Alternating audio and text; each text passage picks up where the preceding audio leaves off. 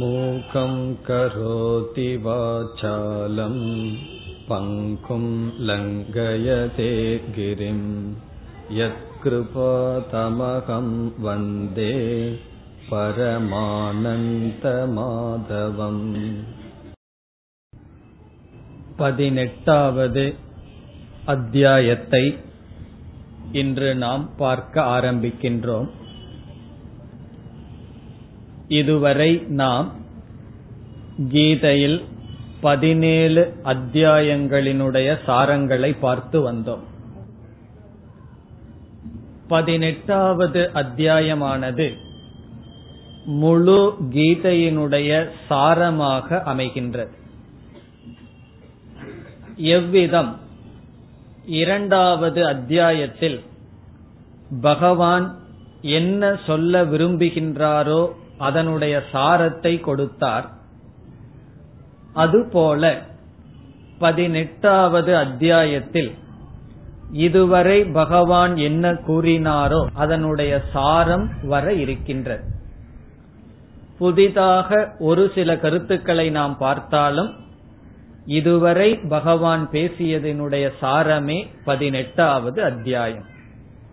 இனி நாம் இந்த அத்தியாயத்திற்குள் செல்லலாம். இந்த பதினெட்டாவது அத்தியாயமானது அர்ஜுனனுடைய கேள்வியுடன் துவங்குகின்றது. அர்ஜுனனுக்கு இறுதியாக என்ன சந்தேகம் வருகின்றது என்றால் இரண்டு சொற்களினுடைய பொருள் அல்லது இரண்டு சொற்களிடம் இருக்கின்ற வேறுபாடு என்ன? அந்த இரண்டு சொற்கள் ஒன்று சந்நியாசம் இனி ஒன்று தியாகம். தியாகம் என்ற சொல்லுக்கும் சந்நியாசம் என்ற சொல்லுக்கும் உள்ள வேறுபாடு என்ன என்பது அர்ஜுனனுடைய கேள்வி. சந்நியாசத்திற்கும் தியாகத்திற்கும் உள்ள வேற்றுமை என்ன? ஆகவே அர்ஜுனன் துவங்குகின்றான் சந்நியாசஸ்ய மகாபாகோ தத்துவம் இச்சாமி வேதித்தும். சந்நியாசம் என்ற சொல்லினுடைய தத்துவத்தை அறிய விரும்புகின்றேன். தியாகசிய ஹிருஷிகேஷ பிருதகேஷி நிஷூதன. தியாகத்தினுடைய தத்துவத்தை நான் அறிய விரும்புகின்றேன். இது அர்ஜுனனுடைய கேள்வி. தியாகம் சந்நியாசம். இவைகளை தனித்தனியாக புரிந்து கொள்ள விரும்புகின்றேன். இந்த இரண்டு சொற்கள் இந்த இரண்டு சொற்களால் குறிக்கப்படுகின்ற பொருளில் என்ன வேற்றுமை இருக்கின்றது என்பது அர்ஜுனனுடைய கேள்வி. ஆகவே இந்த அத்தியாயமானது இந்த கேள்வியுடன் துவங்க இனி பகவான் பதில் கூறுகின்றார். முதல் பனிரெண்டு ஸ்லோகங்களில் சந்நியாசம் தியாகம் என்ற குறித்த கருத்தானது அமைகின்றது. இந்த பதினெட்டாவது அத்தியாயத்தை நாம் பார்க்கும் பொழுது இதுவரை பேசிய கருத்தினுடைய சாரம்தான். சந்நியாசத்தை பற்றி பகவான் பல இடங்களில் பேசினார். குறிப்பாக ஐந்தாவது அத்தியாயம் சந்நியாச யோகம் என்ற தலைப்பில் அதிகமாக சந்நியாசத்தை பற்றி விளக்கப்பட்டது. பிறகு ஆங்காங்கு பகவான் தியாகம் என்ற சொல்லையும் பயன்படுத்தி வந்தார். ஆகவே அர்ஜுனனுக்கு வந்த சந்தேகம் சந்நியாசம் தியாகம் இந்த இரண்டுக்கும் உள்ள தத்துவம் என்ன என்பது. இனி பகவானுடைய பதில் என்னவென்றால் பகவானை பொறுத்தவரை சந்நியாசம் என்ற சொல்லுக்கும் தியாகம் என்ற சொல்லுக்கும் வேற்றுமை கிடையாது. பகவானுடைய அபிப்பிராயப்படி சந்நியாசமும் தியாகமும் ஒன்றுதான் என்பது பகவானுடைய பதில். ஆகவே அர்ஜுனனுடைய கேள்வி என்ன? தியாகத்துக்கும் சந்நியாசத்துக்கும் உள்ள வேற்றுமை என்ன? பகவானுடைய பதில் அவர் மனதில் வைத்திருக்கின்ற பதில் சந்நியாசம் தியாகம் இரண்டையும் பகவான் சமமாக பார்க்கின்றார். வேற்றுமை செய்வதில்லை. ஆனால் இங்கு பகவான் என்ன செய்கின்றார்? பல ரிஷிகளினுடைய கருத்தை பகவான் முதலில் கூறுகின்றார். தன்னுடைய கருத்து இதுவாக இருந்தாலும் அதாவது தியாகம் சந்நியாசம் இரண்டுக்கும் வேற்றுமை இல்லை என்பது பகவானுடைய கருத்தாக இருந்த போதிலும் சிலருடைய ரிஷிகளினுடைய கருத்தை பகவான் கூறுகின்றார். இதில் சில கருத்து வேறுபாடுகள் இருக்கின்றன. சில ரிஷிகள் சந்நியாசம் என்பதற்கு ஒரு இலக்கணம் கூறுகிறார்கள். வேறு சில ரிஷிகள் சந்நியாசம் என்ற சொல்லுக்கு வேறு லட்சணம் கூறுகிறார்கள். அதை பகவான் அர்ஜுனனுக்கு கூறுகின்றார். ஆகவே பகவானுடைய பதில் முதலில் மற்றவர்களினுடைய கருத்தை கூறி பிறகு தன்னுடைய கருத்தை பிறகு கூறுவார். பிறகு என்னவென்று கூறுவார்? தியாகமும் சந்நியாசமும் ஒன்று என்பது பகவானுடைய கருத்து. இனி பகவான் மற்ற ரிஷிகள் சொல்கின்ற கருத்து என்ன என்பதை இப்பொழுது பார்ப்போம். அதைத்தான் பதிலாக முதலில் பகவான் கூறுகின்றார். அதற்கு முன் சந்நியாசம் என்ற சொல்லுக்கு பொருள் நமக்கு தெரிந்திருக்க வேண்டும். தியாகம் என்ற சொல்லுக்கு பொருளும் நமக்கு தெரிந்திருக்க வேண்டும். நாம் இவ்வளவு தூரம் படித்ததனால் நமக்கு தெரிந்திருக்கும். சந்நியாசம் என்றால் விட்டு விடுதல் நீ என்ற சொல் நிச்சயமாக. சம் என்றால் நன்கு. நியாச அஸ்யதி விட்டு விடுதல் இப்ப நியாசம் என்றால் நிச்சயமாக விட்டு விடுதல் சந்நியாசம் என்றால் மனதளவிலும் எந்த ஒரு பொருளை விடுகிறோமோ அதை உடலளவிலும் விடாமல் மனதளவிலும் நன்கு விட்டு விடுதல் தியாகம் என்ற சொல்லுக்கும் தியஜ் என்றால் விட்டு விடுதல் என்று ஒரே பொருள். இப்ப சமஸ்கிருதத்தில் இலக்கணப்படி தியாகம் என்ற சொல்லுக்கும் சந்நியாசம் என்ற சொல்லுக்கும் ஒரே பொருள் இருக்கின்றது. ஆனால் பல இடங்களில் இந்த சொல் பயன்படுத்தப்பட்டதனால் இதில் ஏதாவது வேற்றுமை இருக்குமோ என்ற சந்தேகம் அர்ஜுனனுக்கு பகவானுடைய கருத்துப்படி வேற்றுமை இல்லை. ஆனால் மற்ற ரிஷிகள் என்ன கருத்து சொல்கிறார்கள்? அதை பகவான் முதலில் சொல்கின்றார். காமியானாம் கர்மணாம் நியாசம் சந்நியாசம் கவையோ விதுகு. பகவானுடைய பதிலை புரிந்து கொள்ள வேண்டும் என்றால் வேதத்தில் விதவிதமான கர்மங்கள் பேசப்பட்டிருக்கின்றன. ஒரு விதமான கர்மத்தை நித்திய நைமித்திக கர்ம என்று சொல்கின்றோம். நித்திய கர்ம என்றால் கண்டிப்பாக நம்மால் செய்யப்பட வேண்டிய கடமைகள். நைமித்திகம் என்றால் ஒரு சூழ்நிலையினால் கண்டிப்பாக நாம் செய்யப்பட வேண்டிய கடமைகள். உதாரணமாக பிரம்மச்சரிய ஆசிரமத்தில் இருப்பவர்களுக்கு சாஸ்திரம் அந்த ஆசிரமத்தில் சில கடமைகள் விதித்திருக்கிறது. அதே போல கிரகஸ்த ஆசிரமத்தில் இருப்பவர்களுக்கு சில கடமைகள் இருக்கின்றது. இவைகளெல்லாம் அந்த ஆசிரமத்தில் இருப்பதனாலேயே நமக்கு வாய்த்த சில கடமைகள். இந்த கடமைகளை நித்திய கர்ம என்று அழைக்கின்றோம். அதை நாம் செய்துதான் ஆக வேண்டும். நைமித்திகம் என்றால் உதாரணமாக ஒருவர் இறந்து விட்டார் அல்லது திருமணம் அல்லது குழந்தை பிறத்தல் இப்படிப்பட்ட ஒரு நிமித்தமாக காரணத்தை கொண்டு அதனால் நமக்கு வந்த கடமைகள் நைமித்திக கர்ம. இப்ப இந்த இரண்டையும் சேர்த்து நாம் என்ன சொல்லலாம்? நம்முடைய கடமைகள் நித்திய நைமித்திக கர்ம என்று சாஸ்திரத்தில் நமக்கு கடமைகள் கூறப்பட்டிருக்கிறது. அடுத்ததாக காமிய கர்ம என்று சில கர்மங்கள் சொல்லப்பட்டிருக்கிறது. காமிய கர்ம என்றால் அது நம்முடைய கடமை அல்ல மனதில் ஆசை இருந்தால் அந்த ஆசையை பூர்த்தி செய்ய வேதமானது விதவிதமான யாகங்களை பற்றி பேசுகிறது. சொர்க்க காமோ எஜேத என்று. உனக்கு சொர்க்கம் வேண்டுமென்றால் இந்த யாகத்தை செய் என்று சொல்கிறது. காரீரி இஷ்டிகி என்று. உங்களுக்கு மழை வேண்டுமென்றால் இந்த யாகத்தை செய்யுங்கள் என்று சொல்கிறது. இவ்விதம் காமிய கர்ம என்றால் ஆசையினால் தூண்டப்பட்டு செய்கின்ற செயல்கள். அது நம்முடைய கடமை அல்ல. மனதில் ஆசை இருந்தால் அதை பூர்த்தி செய்ய வேதம் நமக்கு சில மார்க்கங்கள் கொடுக்கின்றது பிறகு மூன்றாவது நிஷித்த கர்ம என்று சில கர்மங்கள் பேசப்படுகிறது. நிஷித்த கர்ம என்றால் செய்யக்கூடாது என்று வேதமானது சொல்கின்றது. சுராம் ந பிபேத் மதுவை அருந்தாதே. சாஸ்திரமானது நிஷேதம் செய்கின்றது.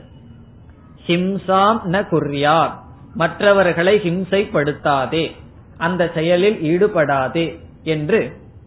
நிஷித்த கர்ம என்றால் இவைகளையெல்லாம் நீ கண்டிப்பாக செய்யக்கூடாது என்று சில கர்மங்கள் சொல்லப்பட்டிருக்கிறது. பிறகு பிராயஷ்சித்த கர்ம என்றெல்லாம் விதவிதமான கர்மங்கள் பேசப்பட்டிருக்கிறது.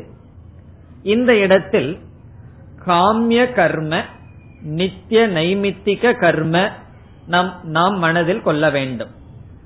காரணம் சில ரிஷிகள் சந்நியாசத்துக்கு கொடுக்கின்ற லட்சணம் இந்த கர்மத்தினுடைய அடிப்படையில் பேசுகிறார்கள். முதலில் சில ரிஷிகள் என்ன சொல்கிறார்களாம்? சந்நியாசம் என்றால் காமிய கர்மத்தை தியாகம் செய்தல் சந்நியாசம் என்று சில ரிஷிகள் கருத்தை கொண்டிருக்கிறார்கள். அதத்தான் பகவான் சொல்றார். காமியானாம் கர்மனாம் நியாசம். காமிய கர்மத்தை மட்டும் ஒருவன் துறந்து விட்டால் அவனை சந்நியாசி என்று அழைக்கலாம். அது சந்நியாசம். என்பது சில ரிஷிகளினுடைய கருத்து.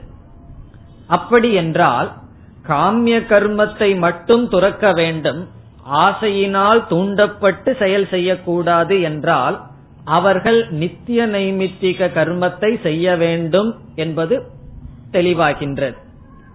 சில ரிஷிகள் என்ன சொல்கின்றார்கள் ஒருவன் நித்திய நைமித்திகமான கடமைகளை செய்து கொண்டிருந்த போதிலும் அவன் காமிய கர்மத்தை துறந்தால் அது சந்நியாசம் என்பது ஒருவருடைய கருத்து.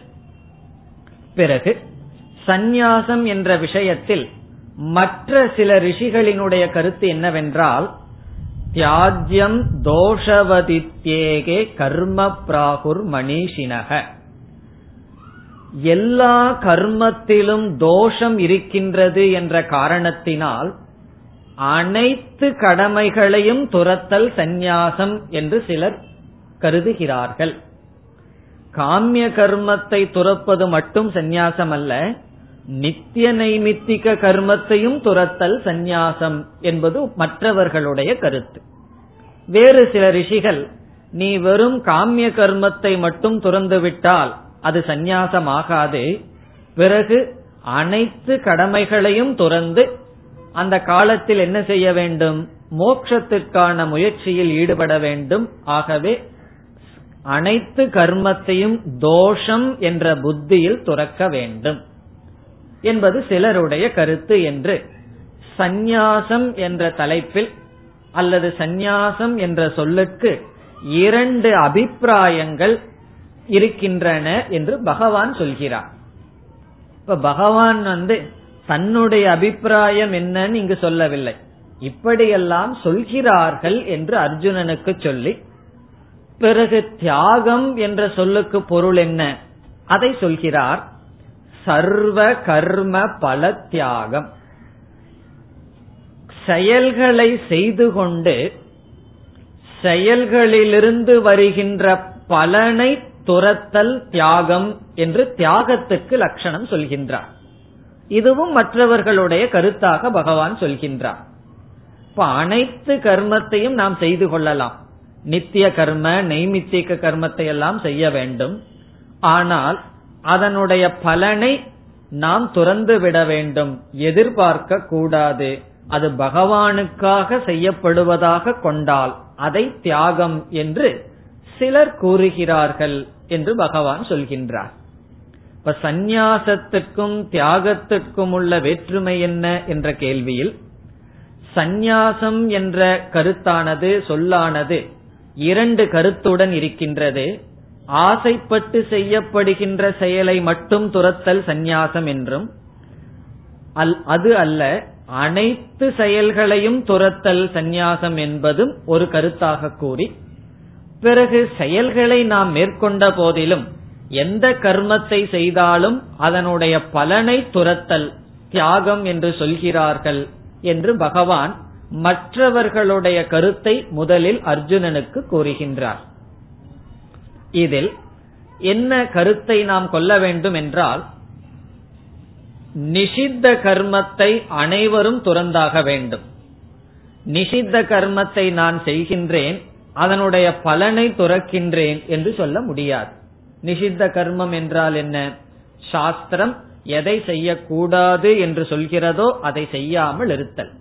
ஆகவே அனைவராலும் நிஷித்த கர்மம் துறக்கப்பட வேண்டும் அந்த செயலே துறக்கப்பட வேண்டும். காமிய கர்மத்தை மட்டும் துறந்தால் அது சந்நியாசம் அல்லது அனைத்தையும் துரத்தல் சந்நியாசம் என்று பகவான் மற்றவர்களுடைய கருத்தை கூறுகின்றார்.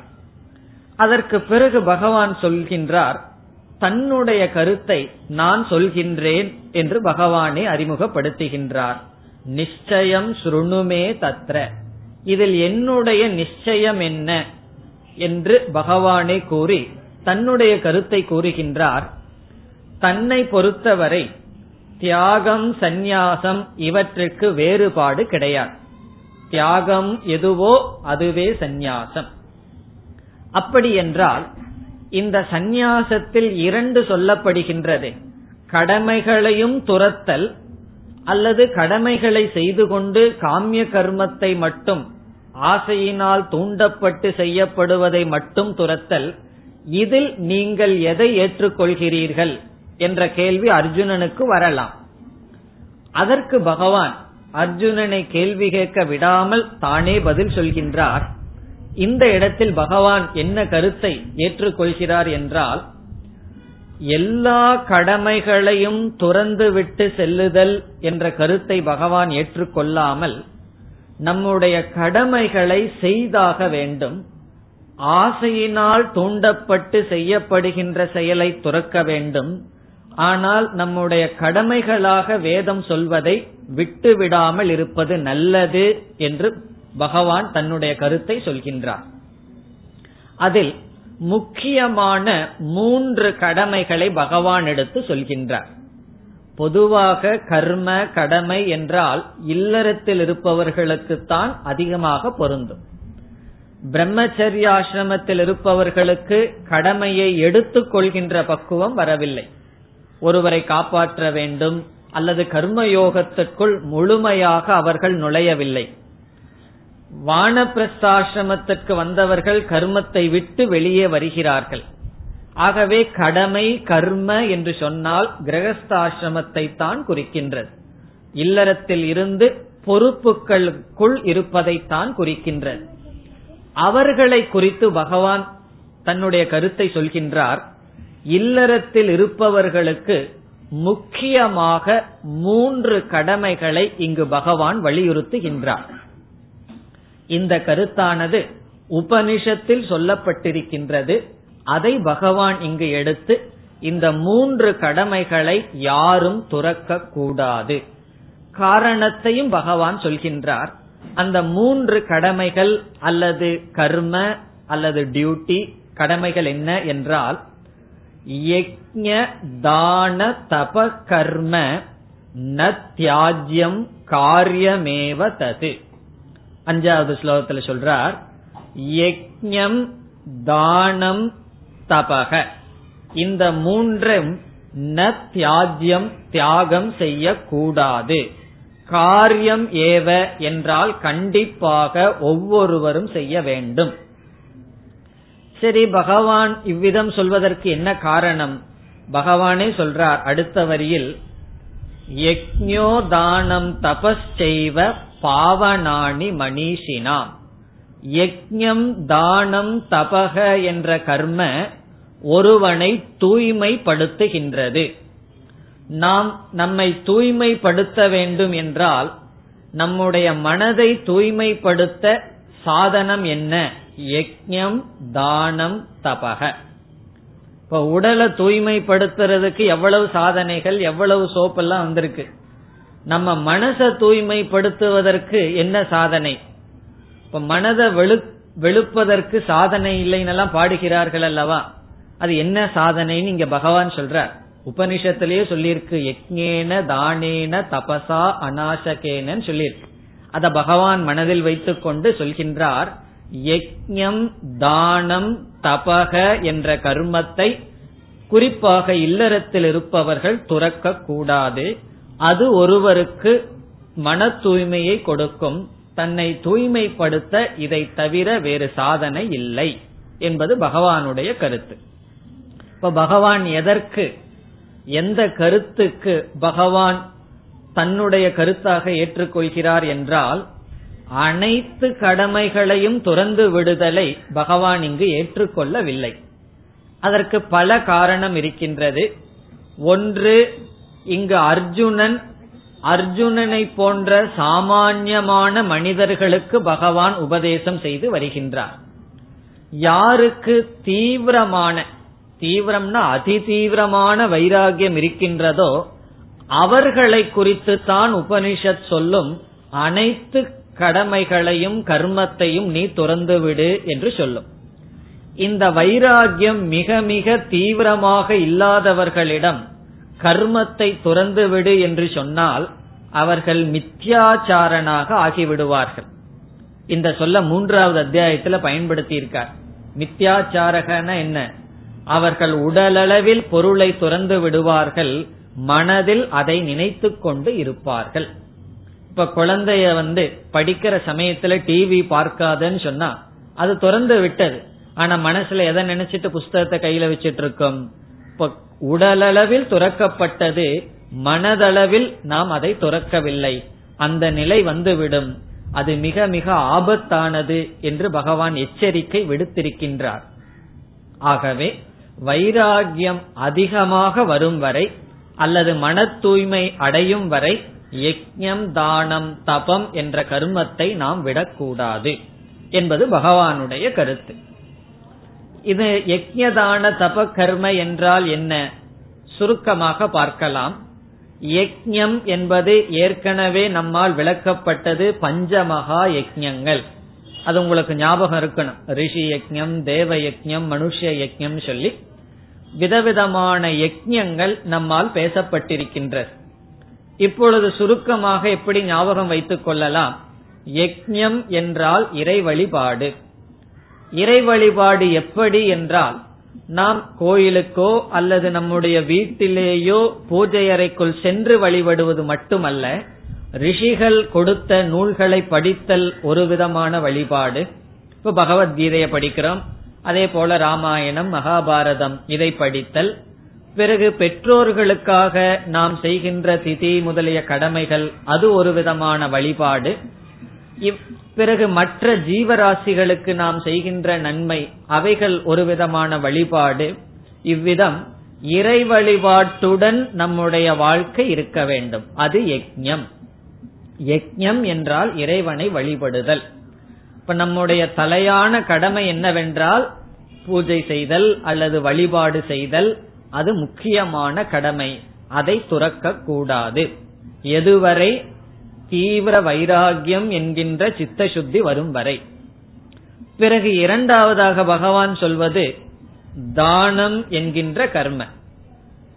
இல்லறத்தில் இருப்பவர்களுக்கு சாஸ்திரம் அனுமதி கொடுக்கின்றது பொருளை சேகரிக்க வேண்டும் என்று.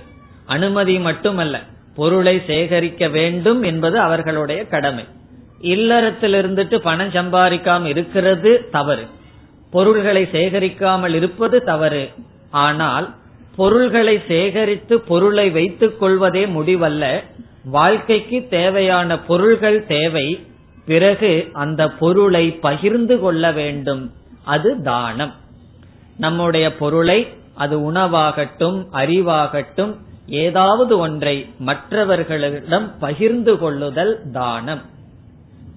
இப்போ வந்து ஒரு நாடகம் நடக்கணும்னு சொன்னா நாடகத்தை நடத்துவதற்கு ஸ்டேஜில் வந்து நாடகத்தில் அவர்கள் ஈடுபடுவதற்கு முன் தனியா இருந்து பிராக்டிஸ் பண்ணுவார்கள்.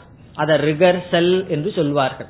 பத்து முறை இருபது முறை பிராக்டிஸ் பண்ணிட்டு பிறகுதான் ஸ்டேஜில் வந்து அதை செய்வார்கள். இல்ல அப்படின்னா யாரு எதை யார் எந்த வச்சனத்தை சொல்லணுமோ அதெல்லாம் மாற்றிவிடும். அப்ப ஸ்டேஜில் வந்து சொல்றதுக்கு முன்னாடி ஒத்திகை பார்ப்பார்கள் அல்லவா? அது போல நம்ம வாழ்க்கை வந்து சந்நியாசத்துல முடியணும். எல்லாத்தையும் விட்டு விடுவதில் நம்முடைய வாழ்க்கை முடியணும். நான் முடிக்க மாட்டேன் அப்படின்னா பிடுங்கிக் கொள்வார்கள். மற்றவர்கள் நம்மிடமிருந்து பொருளை பறிப்பதற்கு முன் நாம் பொருளை விட்டு விடுதல் அது சந்நியாசம். அதே போல உடல் இருக்கிற ஆரோக்கியம் நம்ம விட்டு போறதுக்கு முன்னாடி உடலை நாம் விட வேண்டும். அதனாலதான் சொல்வார்கள் டை பிஃபோர் யூ டை சாகிறதுக்கு முன்னாடி செத்துப்போ என்று சொல்வார்கள் ஆகவே ஒரு காலத்தில் கண்டிப்பாக அனைத்தும் நம்மிடமிருந்து பறிக்கப்படும். அப்படி பறிப்பதற்கு முன் நாம் அதை விட்டுவிட வேண்டும்.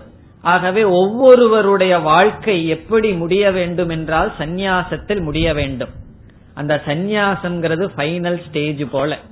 அந்த ஸ்டேஜுக்கு முன்னாடி ஒத்திகை பார்க்கறது என்னன்னா அப்பப்ப தானம் செய்து பழகுதல். தானமே பண்ணாதவன் எப்படி கடைசியில் அனைத்தையும் விட முடியும்? இப்ப நம்மிடம் இருக்கும் பொழுதே அவ்வப்பொழுது நம்மிடம் இருக்கின்ற பொருள்களை எல்லாம் பகிர்ந்து கொண்டு பழக வேண்டும். அப்படி கொஞ்சம் கொஞ்சமா பொருள்களை பகிர்ந்து பழகி வந்தால்தான் கடைசியில அனைத்தையும் இது என்னுடையது அல்ல இது எனக்கு சம்பந்தம் அல்ல என்று விட முடியும். அப்படி இல்லைன்னு சொன்னா எழுபது வயதுல நம்ம வீட்டுல உட்கார்ந்துட்டு இருப்போம். நம்ம வியாபாரம் பண்ண மாட்டோம். நம்ம மகன் வியாபாரம் பண்ணிட்டு இருப்பான். அவனை வேற யாரோ ஏமாத்திட்டு இருப்பார்கள். அதை நினைச்சு எழுபது வயசுல உட்கார்ந்துட்டு துக்கப்பட்டு கொண்டு இருப்பார். என்ன ஒரு வயதானவர் வந்து சொல்ல ரொம்ப துக்கப்பட்டு சொன்னார். என் பையனை எல்லாம் ஏமாத்திட்டு இருக்காங்களே. நான் கேட்டேன் உங்க பையனைத்தான ஏமாத்துறார்கள் உங்களை ஏமாற்றவில்லையே. நீங்களும் ஏமாந்துதான வாழ்க்கையில் அனுபவத்தை அடைந்தீர்கள். அப்படித்தானே அவனும் அடையணும்னா அதை நினைக்கும் போது எனக்கு வேதனையா இருக்கின்றது. இப்ப இது எதை குறிக்கின்றதுன்னு சொன்னா இவர்களை அனைவரும் விட்டு விட்டார்கள் இவர் யாரையும் விடாமல் பிடித்திருக்கின்றார். அப்படி கடைசி காலத்துல நாம் அனைத்தையும் விட வேண்டும். அதற்கு ஒத்திகையாக இருப்பது தானம் என்கின்ற சாதனை. இப்ப அதுவும் ரொம்ப முக்கியம். இனி அடுத்ததாக தபக என்ற சாதனை.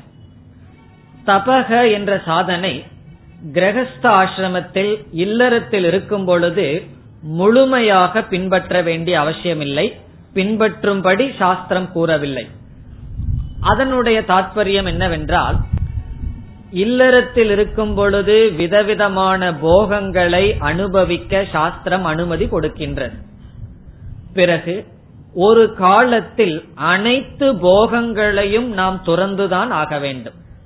விதவிதமா சாப்பிடலாம். இல்லறத்தில் இருக்கும்போது.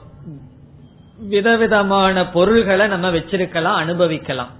ஆனால் ஒரு எழுபது வயது கந்த எழுபது வயது தாண்டினதுக்கு அப்புறம் விதவிதமா சாப்பிடக்கூடாதுன்னே பகவான் பல்ல எல்லாம் எடுத்துடுறாரு நம்ம என்ன பண்றோம்? அதை ஒத்துக்காம பல்ல வச்சிடறோம் அதாவது பல்லு போறதனுடைய அர்த்தம் என்னன்னு சொன்னா கடிச்சு சாப்பிடுற பதார்த்தத்தை ஜீர்ணிக்கிறதுக்கான வயிறு இல்லை அப்படிங்கறத பகவான் இண்டிகேட் பண்றாரு. நம்ம பல்லத்தை மாத்தணுமே தவிர வயிற்ற மாத்தல. பல்ல மாத்தி கடிச்சு சாப்பிடறதெல்லாம் சாப்பிட்டு எல்லா நோய்களையும் நம்ம உருவாக்கி கொள்கின்றோம். இப்ப இயற்கையே எப்படி அமைஞ்சிருக்குன்னு சொன்னா ஒரு காலத்தில் அனைத்து போகங்களும் துறந்துதான் ஆக வேண்டும். இப்ப எழுபது வயசுக்கு மேல போய் டிவி பார்த்துட்டு இருந்தா அந்த பேரை என்ன சொல்லுவான்? நம்மை பார்த்து அவமானப்படுத்துவான். சிரிப்பான் இந்த வயசுல பாக்குறதா அப்படின்னு சொல்லி சொல்லுவான். அது நீங்க வாங்கின டிவியா இருக்கலாம். அல்லது வந்து கார் நீங்களே வாங்கியிருக்கலாம். ஒரு ஸ்டேஜுக்கு மேல பையன் என்ன சொல்லுவான்? கார் எடுக்காதீர்கள் ஸ்கூட்டர் எடுக்காதீங்கன்னு சொல்லுவான். ஆகவே எதை நாம் அனுபவித்திருந்தாலும் ஒரு காலத்தில் அனைத்து போகங்களும் விட்டுத்தான் ஆக வேண்டும். இப்ப எழுபது வயசு வரைக்கும் எல்லாம் விதவிதமா சாப்பிட்டு திடீர்னு அனைத்து ருசியும் நிறுத்துறதுக்கு முடியுமா? கண்டிப்பாக முடியாது. அப்ப இல்லறத்தில் இருக்கும் பொழுதே அவ்வப்பொழுது தபத்தை மேற்கொள்ள வேண்டும். தபத்தை மேற்கொள்ளுதல் என்றால் நம்ம நல்லா சாப்பிடுற நிலையில் இருக்கும் பொழுதே ஒரு நாள் இனிப்ப சாப்பிடாம இருந்து பழகுது உப்ப சாப்பிடாம இருந்து பழகுதல் என்று தவத்தை அவ்வப்பொழுது மேற்கொண்டு முழுமையாக வானப்பிரஸ்த ஆசிரமத்தில் முழு நேரம் தபம் செய்ய நாம் ஒத்திகை பார்க்க வேண்டும் இல்லறத்தில் இருந்தே. ஆகவே தபக என்பது இல்லறத்தில் இருப்பவர்களுடைய முழுமையான கடமை அல்ல அவ்வப்போது செய்து போகத்தில் நாம் மூழ்கிடா மூழ்காமல் பார்த்து கொள்ள வேண்டிய நிலை. இவ்விதம் யஜ்யம் தானம் தபக என்ற கர்மத்தை இல்லறத்தில் ஒருவன் செய்து முடித்தால் பிறகு அவன் வானப்பிரஸ்த ஆசிரமத்திற்கு தகுதியை அடைகின்றான். அப்படின்னா என்ன? ரிட்டையர்ட் ஆனதுக்கு அப்புறம் சந்தோஷமா இருப்போம்னு அர்த்தம். எந்த விதமான துக்கமும் நமக்கு வராது. கடைசி காலத்தில் வயதே நமக்கு ஒரு அலங்காரமாக மாலையாக அமையும். வயதாகிறதுங்கிறது ஒரு மகிழ்ச்சியான விஷயம். காரணம் என்னன்னு சொன்னா வயது ஆயிடுதுன்னு சொல்லி நம்ம பேர் நம்ம விட்டு விடுவார்கள். பேசாம தென்னையில் உட்கார்ந்து வீட்டை காவல் காத்துட்டு இருந்து விட்டுருவார்கள். நமக்கு அது எவ்வளவு சந்தோஷமான நிகழ்ச்சி. காரணம் என்ன? ஜபம் பண்ணிட்டு இருக்கலாம். பகவானை குறிச்சு தியானம் பண்ணலாம். ஆனா இப்ப எப்படி இருக்குன்னு சொன்னா என்ன கூட்டிட்டு போக மாட்டேங்கிறாங்கன்னு ஒரு கவலை. காரணம் என்ன? யஜ்யதான தப கர்ம இல்லறத்துல செய்யவில்லை. இப்ப பகவான் சொல்றார் இதை செய்ய வேண்டும். அப்படி செய்தால் மன தூய்மை வரும். உலகம் உங்களை விடுவதற்கு முன் உலகம் உங்களுடைய பேச்சை கேட்க விரும்ப பேச்ச பேச வேண்டான்னு சொல்வதற்கு முன் நாம் பேச்சை நிறுத்துகின்ற சக்தியை அடைவோம் உலகத்தை துறக்கின்ற சக்தியை அப்பொழுதுதான் அடைய முடியும். எவ்வளவுதான் பஜனை பண்ணிட்டும் எவ்வளவுதான் வேதாந்தம் கேட்டுட்டும் வேதாந்தம் சொல்லிட்டும் படிச்சிட்டு இருந்தாலும் இந்த மன பலத்தை நாம் அடைய மாட்டோம். ஆகவே இந்த சாதனை மிக மிக முக்கியம். என்ன சாதனை? யஜ்யம் தானம் தபக. பகவானுடைய கருத்து. இதை பகவான் கூறிவிட்டு அடுத்ததாக பகவான் அடுத்த கருத்துக்கு பகவான் வருகின்றார். இப்ப அர்ஜுனனுடைய கேள்வியை எல்லாம் பகவான் ரொம்ப சீரியஸா எடுத்துக்கல. அர்ஜுன் என்ன கேட்டான்? தியாகத்துக்கும் சந்நியாசத்துக்கும் என்ன வித்தியாசம்னா பகவான் அதை பொருட்டாவே எடுத்துக்கொள்ளாமல் ரெண்டு ஒண்ணுதான். சந்நியாசமும் தியாகமும் ஒன்றுதான். ஆனால் சில ரிஷிகள் வந்து எல்லா கர்மத்தையும் துறக்கணும்னு சொல்கிறார்கள். அது சரிதான். யாருக்குன்னா அதிக வைராகியத்தை உடையவர்களுக்கு சரி அந்த வைராகியம் என்ற சித்த சுத்தியை அடையாதவர்களுக்கு அது பொருந்தாது. பொதுவாக எல்லோருக்கும் அது பொருந்தி வராது. ஆகவே இல்லறத்தில் இருப்பவர்களுக்கு யஜ்யதான தப கர்மத்தை செய்துதான் தன்னை தூய்மைப்படுத்திக் கொள்ள வேண்டும் என்று பகவான் கூறி இனி அடுத்த கருத்து எதற்கு வருகிறார் என்றால் இதற்கு முன்னே அத்தியாயத்துல நம்ம பார்த்தோம். ஒவ்வொன்றையும் மூன்று மூன்றாக பகவான் பிரிச்சார். ஆகாரத்தை மூன்றா பிரிச்சார். அதையெல்லாம் நம்ம பார்த்தோம். சாத்விகமான ஆகாரம் ராஜசமான ஆகாரம் ஆகாரம் பிறகு தாமசமான ஆகாரம் என்று பகவான் பிரிச்சார். அப்படி இந்த இடத்தில் என்ன செய்கின்றார்? தியாகம் அல்லது சந்நியாசம். இனி பகவானை பொறுத்த வரைக்கும் தியாகம்னு சொன்னாலும் சந்நியாசம்னாலும் ஒரே ஒரு கருத்து தான் இந்த சந்நியாசத்தையே பகவான் மூன்றாக பிரிக்கின்றார். அதாவது உன்னை வேண்டான்னு நம்ம விட்டு விடுகின்றோம். சந்நியாசம் பண்றோம். அந்த சந்நியாசம் அல்லது தியாகம். இது வேண்டான்னு விட்டு விடுறோம். அத மூணா பிரிக்கிறார். சாத்விகமான சந்நியாசம் ராஜசமான சந்நியாசம் தாமசமான சந்நியாசம்னு சொல்லி பிரிச்சு நம்ம எதையெல்லாம் சந்நியாசம் பண்றோமோ அது தாமசமான சந்நியாசம் பண்ணியிருக்கிறோமா? ராஜசமான சந்நியாசம் பண்ணியிருக்கிறோமா? அல்லது சாத்விகமான சந்நியாசமா? என்று புரிந்து கொள்ள வேண்டும்ங்கிறதுக்காக பிரிக்கிறார். இந்த அத்தியாயத்துல இப்படி பல கருத்துக்களை எடுத்துட்டு பகவான் செய்ய போறார். கடைசி அத்தியாயத்தில் என்ன செய்ய போறார்? சாதனைகளுக்கு ரொம்ப முக்கியத்துவம் கொடுத்து இதுல எது சாத்விகம் ராஜசம் தாமசம்னு பிரிச்சு இது எதுக்கு பிரிச்சு காமிக்கிறாருன்னு சொன்னா நம்ம ஏதாவது ஒன்ன சந்நியாசம் பண்ணா நம்ம தாமச நிலையிலிருந்து சந்நியாசம் பண்ணிருக்கிறோமா அல்லது ராஜச நிலையிலிருந்து சந்நியாசம் பண்றோமா? அல்லது சாத்விகத்திலிருந்து சந்நியாசம் பண்றோமான்னு தெரிஞ்சு அது தாமச ராஜசமா இருந்தா சந்நியாசம் பண்ணக்கூடாது சாத்விகமாக நிலையில இருந்துதான் சந்நியாசம் செய்ய வேண்டும்ங்கிற அறிவுக்காக பகவான் சொல்ற இப்பொழுது நம்ம என்ன செய்யறோம்? மூன்று விதமான சந்நியாசத்தை பார்க்கிறோம். பகவான் முதல்ல தாமச சந்நியாசத்திலிருந்து துவங்குறார். எது தாமச சந்நியாசம் என்றால் நியதஸ்யது சந்நியாசக கர்மணக ந உபபத்தியதே. செய்ய வேண்டிய கடமையை துரத்தல் தாமசம். எதனால் துறக்கின்றான் சொன்னா மோகா தஸ்ய பரித்தியாக மோகத்தினால் ஒருவன் கடமையை துறந்தால் அது தாமசமான தியாகம். மோக வசப்பட்டு துறப்பதற்கு ஒரு ஒருவன் தன்னுடைய கடமையை துறந்தால் அது தாமசம் என்று பகவான் சொல்கின்றார். இதனுடைய அர்த்தம் என்னன்னு சொன்னா தாமசமான ராஜசமான சந்நியாசம் ஒருவன் செய்தால் அந்த சந்நியாசத்தினுடைய பலனை அவன் அடைய மாட்டான். இப்ப சந்நியாசம் ஒன்ன பண்ணம் சொன்னா அந்த துரத்தலினுடைய பலனை அடையணுமே. அந்த பலனை ஒருவன் எப்பொழுது அடைய மாட்டான்? அவன் துறந்து விடுவான் துறவினுடைய பலன் அவனுக்கு கிடைக்காது. அவன் சந்நியாசியாக வாழ்ந்து விடுவான் ஆனால் சந்நியாசத்தினுடைய பலன் அவனுக்கு கிடைக்காது. எப்பொழுது?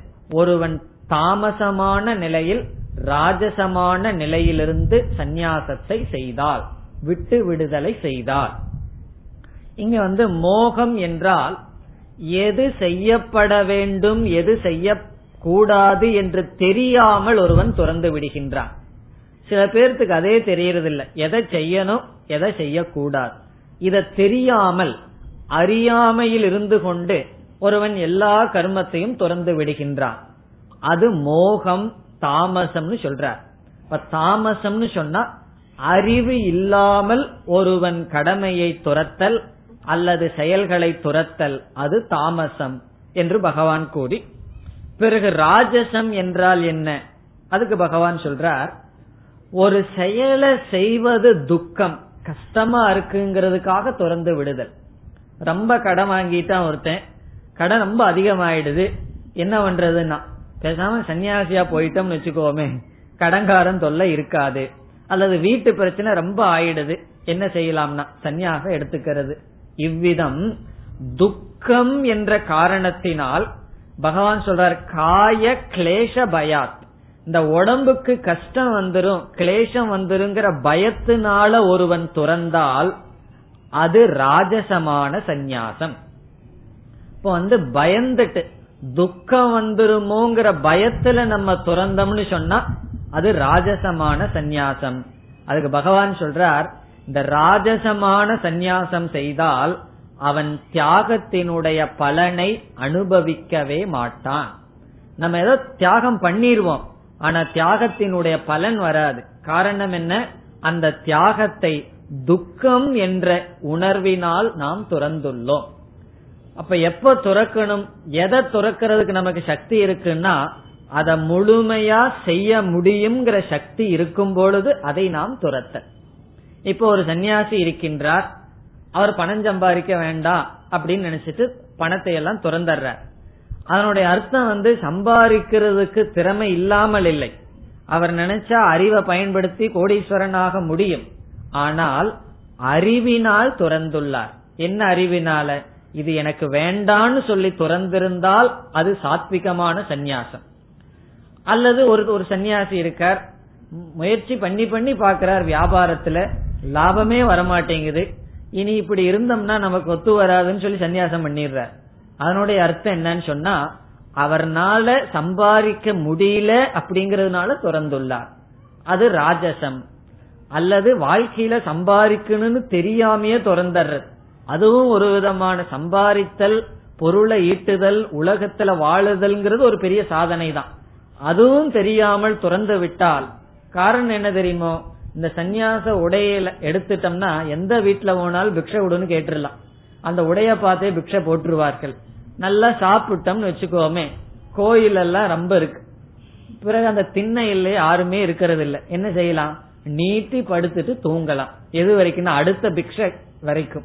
அப்படி சோம்பலினால் இந்த உலகத்துல போராடுவதற்கு சோம்பல் பட்டு ஏதோ சாப்பாடு போதும் பழைய சோறு கிடைச்சாலும் போதும் தூங்கலாம் என்ற தாமச குணத்தில் துறந்தால் அது தாமச சந்நியாசம். அதற்கும் விமோக்ஷனம் கிடையாது. ஆகவே உடலுக்கு துக்கம் வந்துவிடும் என்ற பயத்தினால் துரத்தல் அது ராஜசம். பிறகு அறிவின்மையினால் துரத்தல் அது தாமசம். இந்த இருவரும் தியாகத்தினுடைய பலனை அடைய மாட்டார்கள். சரி தியாகத்தினுடைய பலன்தான் என்ன என்றால் மனசாந்தி அல்லது வைராகியம். தியாகத்துக்கு ரெண்டு பலன். ஒன்று முழுமையான வைராகியம். இரண்டு மனதில் ஒரு அமைதி கிடைக்கும். அமைதியான வைராகியத்தை உடைய மனதை கொண்டுதான் நாம் வேதாந்தத்தை கேட்டு புரிந்து கொண்டு அதில் நிலை பெற முடியும்.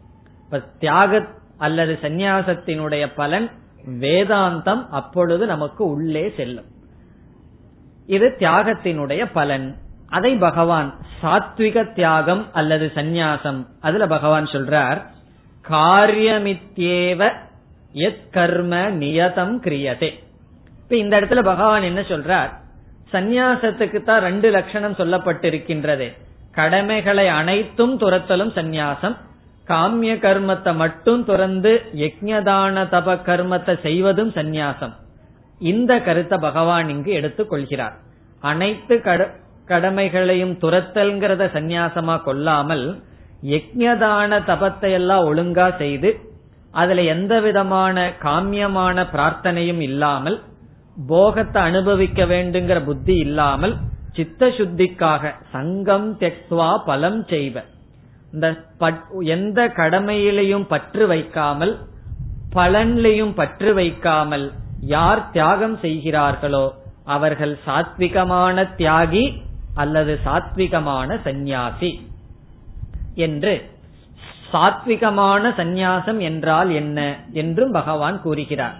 இதுல குறிப்பா என்ன சொல்றாருன்னா பலத்துல ஆசை இல்லாமல் அதே சமயத்துல கடமைகளுக்குள் விருப்பு வெறுப்பு இல்லாமல் எதை செய்ய வேண்டுமோ அதை செய்து அதனுடைய பலனை ஈஸ்வர அர்ப்பண புத்தியுடன் கொண்டால் அது சாத்விகமான சந்நியாசம் என்று பகவான் கூறி இந்த ஸ்லோகங்கள்ல என்ன செய்துள்ளார்? மூன்று விதமாக சந்நியாசத்தை பேசி பிறகு கர்மயோகத்தை ஒருவன் செய்தால் அதனுடைய பலன் என்ன என்ற கருத்துக்கு பகவான் வருகின்றார். இதற்கு மேலே எல்லாம் அர்ஜுனனுடைய கேள்விக்கும் பகவானுடைய பதிலுக்கும் சம்பந்தமில்லை. அர்ஜுனனுடைய கேள்வியை பகவான் கூறிவிட்டார்.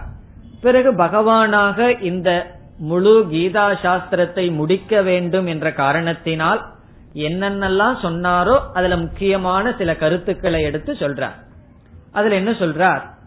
கர்மயோகம் என்று சொன்னால் நமக்கு எத்தனையோ கடமைகள் வந்து நிற்கும். அந்த கடமைகளில் விருப்பு வெறுப்பு இருக்கக்கூடாதுன்னு சொல்ற இப்ப சில கடமைகளை செய்யறதுக்கு ஆர்வமா இருக்கும். சில கடமைகளை செய்யறதுக்கு விருப்பமே இருக்காது. இப்ப வந்து பெற்றோர் சொல்றார் நீ இந்த ஐஸ்கிரீம் சாப்பிடுன்னு பையனுக்கு சொல்றார். அது அப்பாவோட சொல்லாச்சேன்னு சொல்லி பையன் ரொம்ப சந்தோஷமா செய்வான். காரணம் என்ன? அவனுக்கு அது பிடிக்குது. அப்பா சொன்னா கேட்கணுங்கிறது கடமை. அவனுக்கு விருப்பமானதை ஒன்னு சொல்லிட்டோம்னா ரொம்ப சந்தோஷம்.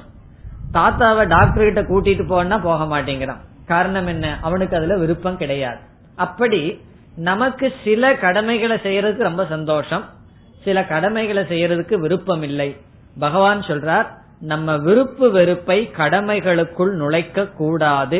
அப்படி யார் கர்மயோகம் செய்கிறார்களோ அவர்களுக்கு என்ன வரும்னு சொன்னா சாஸ்திரம் குரு பிராப்தி அதனால அவர்களுக்கு அறிவு வரும் வேதாந்த ஞானம் வரும் மனதில் இருக்கின்ற சந்தேகங்கள் எல்லாம் நீங்கும். அவர்கள் வேதாந்தத்துக்கு தகுதியை அடைகிறார்கள் என்ற கருத்தை கூறினார் பத்தாவது ஸ்லோகத்தில். அதற்கு பிறகு பகவான் கீதையில என்ன செய்துள்ளார்? எல்லா கர்மங்களையும் கடமைகளையும் துறந்து விட வேண்டும்ங்கிற கருத்துக்கு பகவான் அந்த கருத்துக்கு உடன்பாடாகவே பேசவில்லை. பல இடங்களில் கடமையை செய்தாக வேண்டும் கடமைய செய்தாக வேண்டும்னே சொல்லிட்டு போறார். ஆனா உபனிஷத்துல பார்த்தோம்னா முக்கியமா எல்லாத்தையும் விட்டு விடு விட்டு விடுன்னு சொல்லுதே. ஆனா கீதையில மட்டும் ஏன் அடிக்கடி பகவான் கடமையை செய்யுங்கிறத வலியுறுத்துகிறார். அதற்கான காரணத்தை பகவான் இங்கு சொல்றார். இப்ப எல்லாத்தையும் விட்டு விடுதல் அப்படிங்கறது ஒரு கருத்து.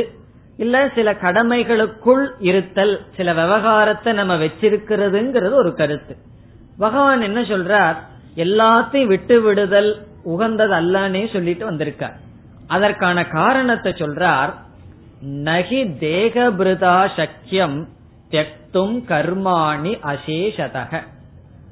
தேகத்துல அபிமானத்தை இருப்பவர்களுக்கு அனைத்து செயலையும் தியாகம் செய்வதென்பது இயலாது. அதாவது ஏதோ ஒரு செயல்ல நாம ஈடுபட்டு கொண்டுதான் இருக்க வேண்டும். காரணம் என்னன்னா பிராரப்த கர்ம வசத்துல இந்த உடலோட சம்பந்தம் நமக்கு வந்திருக்கு. அப்படி இருக்கும் பொழுது அனைத்து செயலையும் துறக்க முடியாது. இப்ப நாட்டுல இருக்கிறதுக்கு எனக்கு விருப்பம் இல்ல அப்படின்னு சொல்லி காட்டுக்கு போனா அங்கேயும் செயல்ல தானே நம்ம இருக்கணும். இங்கேனா சாப்பாடெல்லாம் ரெடியா நமக்கு கிடைக்கலாம். அங்க போனா நம்ம என்ன செய்ய வேண்டியது இருக்கலாம். வித சாப்பாட்டுக்காக அதிக செயல் அதிக காரியத்தை செய்ய வேண்டியது இருக்கலாம். ஏன்னா பழங்கள் இலை இலைகள் இதெல்லாம் கிடைக்கணும்னா அதிகம் நடக்க வேண்டியது இருக்கலாம். ஆகவே ஏதோ ஒரு விதத்தில் உடம்புல செயல் இருந்து கொண்டுதான் இருக்கும். அதை யாரும் துறக்க முடியாது. அதுவும் இல்லாம பிராரப்த கர்மத்தினுடைய வேலை என்னன்னு சொன்னா ஜீவாத்மாவை தேகத்துல அபிமானத்தை வைப்பது. ஆகவே யாரும் முழுமையாக செயலை துறந்து விட முடியாது. பிறகு என்ன செய்யலாம்? இந்த உடலில் அபிமானம் இல்லாமல் ஞானத்தை அடைந்து சில கர்மங்களை நாம் செய்துதான் ஆக வேண்டும் என்று பகவானே சொல்றார். நான் ஏன் கர்மத்தை செய் செய்யு சொல்றேன்னு சொன்னா பொதுவாக அனைவருக்கும் சில விதிவிலக்க தவிர அனைவருக்கும் செயலில் இருந்துதான் பக்குவம் அடைய முடியும் என்பது பகவானுடைய கருத்தாக சொல்கின்றார். அப்படி இல்லைனா என்னென்ன விபரீத பலன் வரும்னு ஏற்கனவே பகவான் சொல்லி இருக்கின்றார் பிறகு இறுதியாக இந்த சந்நியாசம் என்ற தலைப்புல பகவான் என்ன கருத்தை சொல்றார்? இங்கு சொல்லப்பட்ட சாத்விகமான தியாகி சந்நியாசி இவன் வந்து கர்ம பந்தத்திலிருந்து விடுதலை அடைகின்றான். இந்த ராஜசமாக தாமசமான சந்நியாசம் செய்பவன் அல்லது காமிய கர்மத்தில் இருந்து வருபவனுக்கு மூன்று விதமான பலன் வரும் என்று சொல்கின்றார். அத பனிரெண்டாவது ஸ்லோகத்துல சொல்றார் அனிஷ்டம் இஷ்டம் மிஸ்ரம் ச. அனிஷ்டமான பலன் வரும் அது பாபம். இஷ்டமான பலன் வரும் அது புண்ணியம்.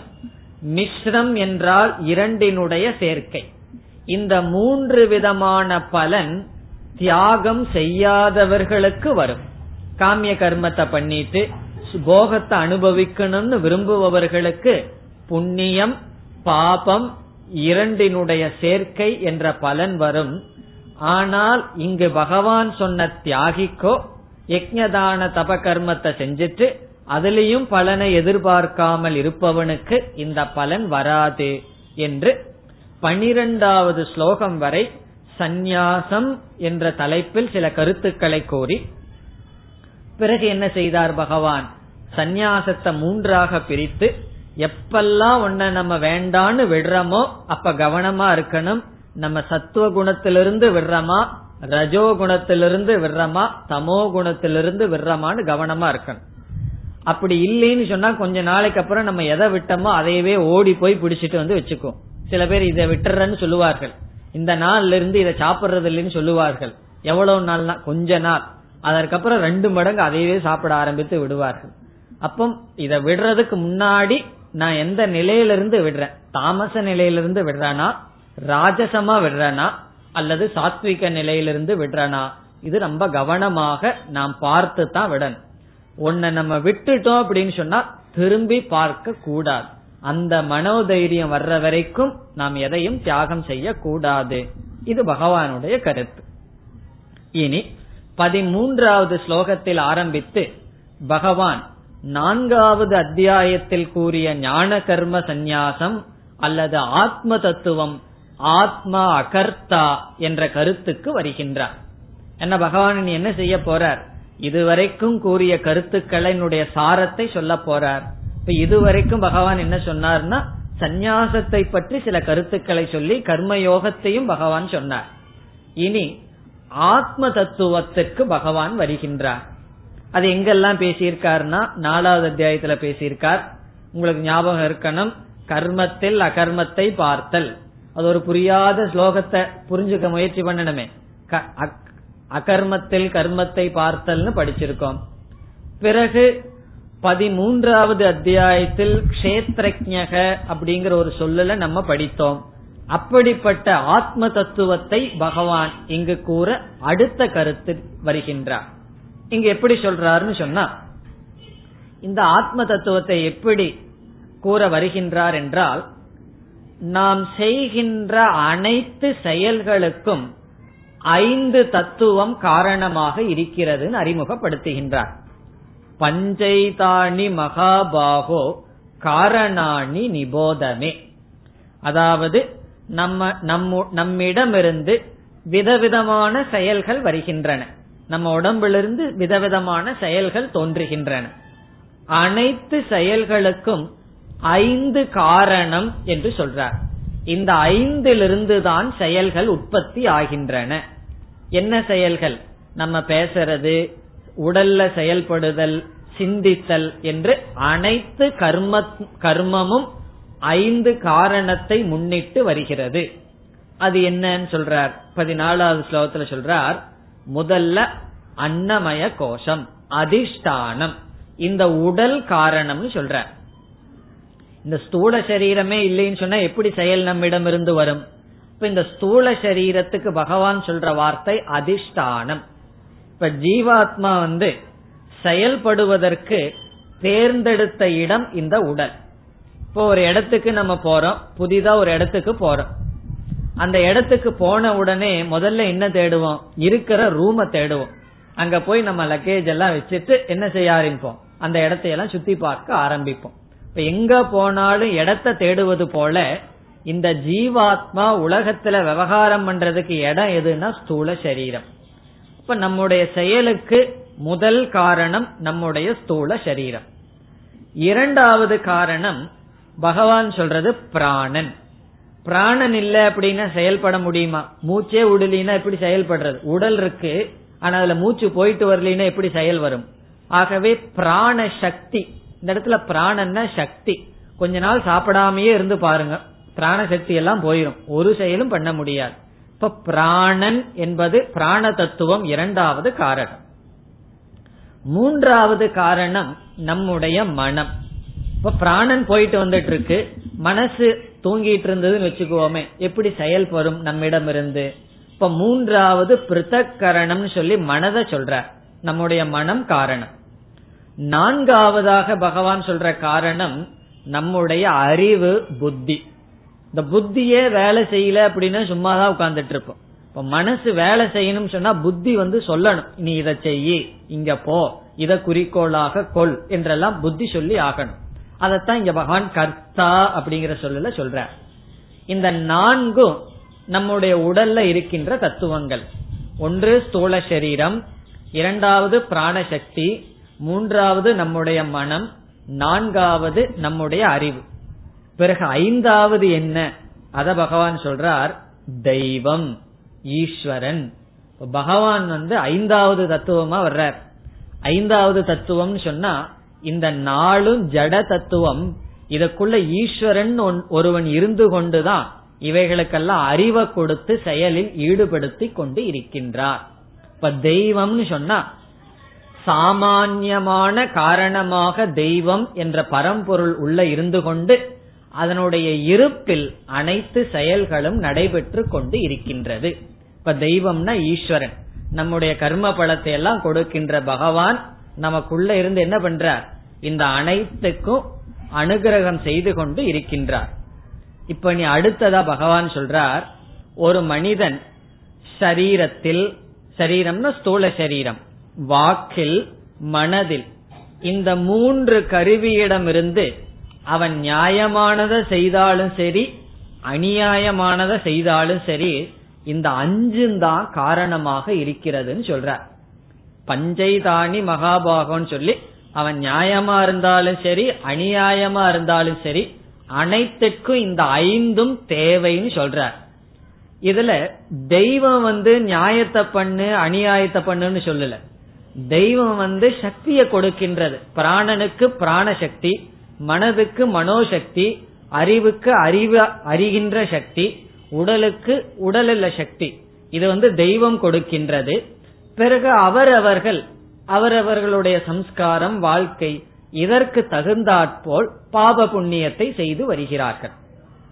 என்று சொல்லி இதுல ஆத்மான் ஒரு தத்துவம் இருக்கின்றது. அந்த தத்துவம் எதுவும் செய்வதில்லை என்று ஆத்ம தத்துவத்தை அறிமுகப்படுத்துகின்றார்.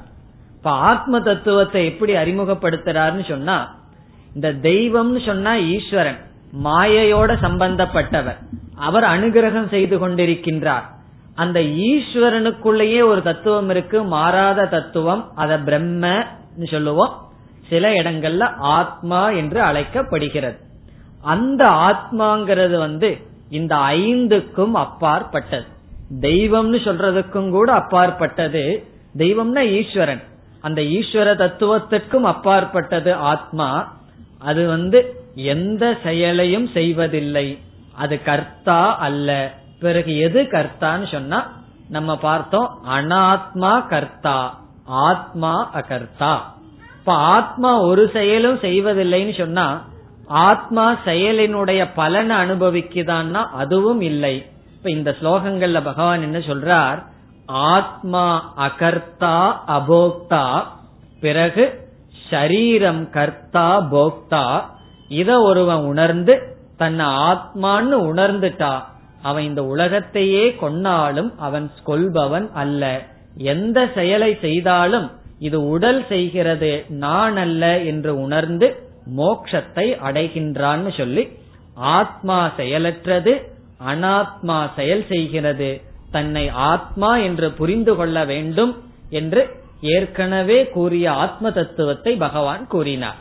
இவ்விதம் முதல் பதினேழு ஸ்லோகங்களில் இன்று நாம் பார்த்த கருத்து வந்தது. இனி அடுத்த வகுப்பில் மேற்கொண்டு தொடரலாம் ஓம் போர் நமத போர் நமிதம் போர் போர் நமுதச்சதேம் पूर्णस्य पूर्णमादाय पूर्णमेवावशिष्यते ॐ शान्ति शान्ति शान्तिः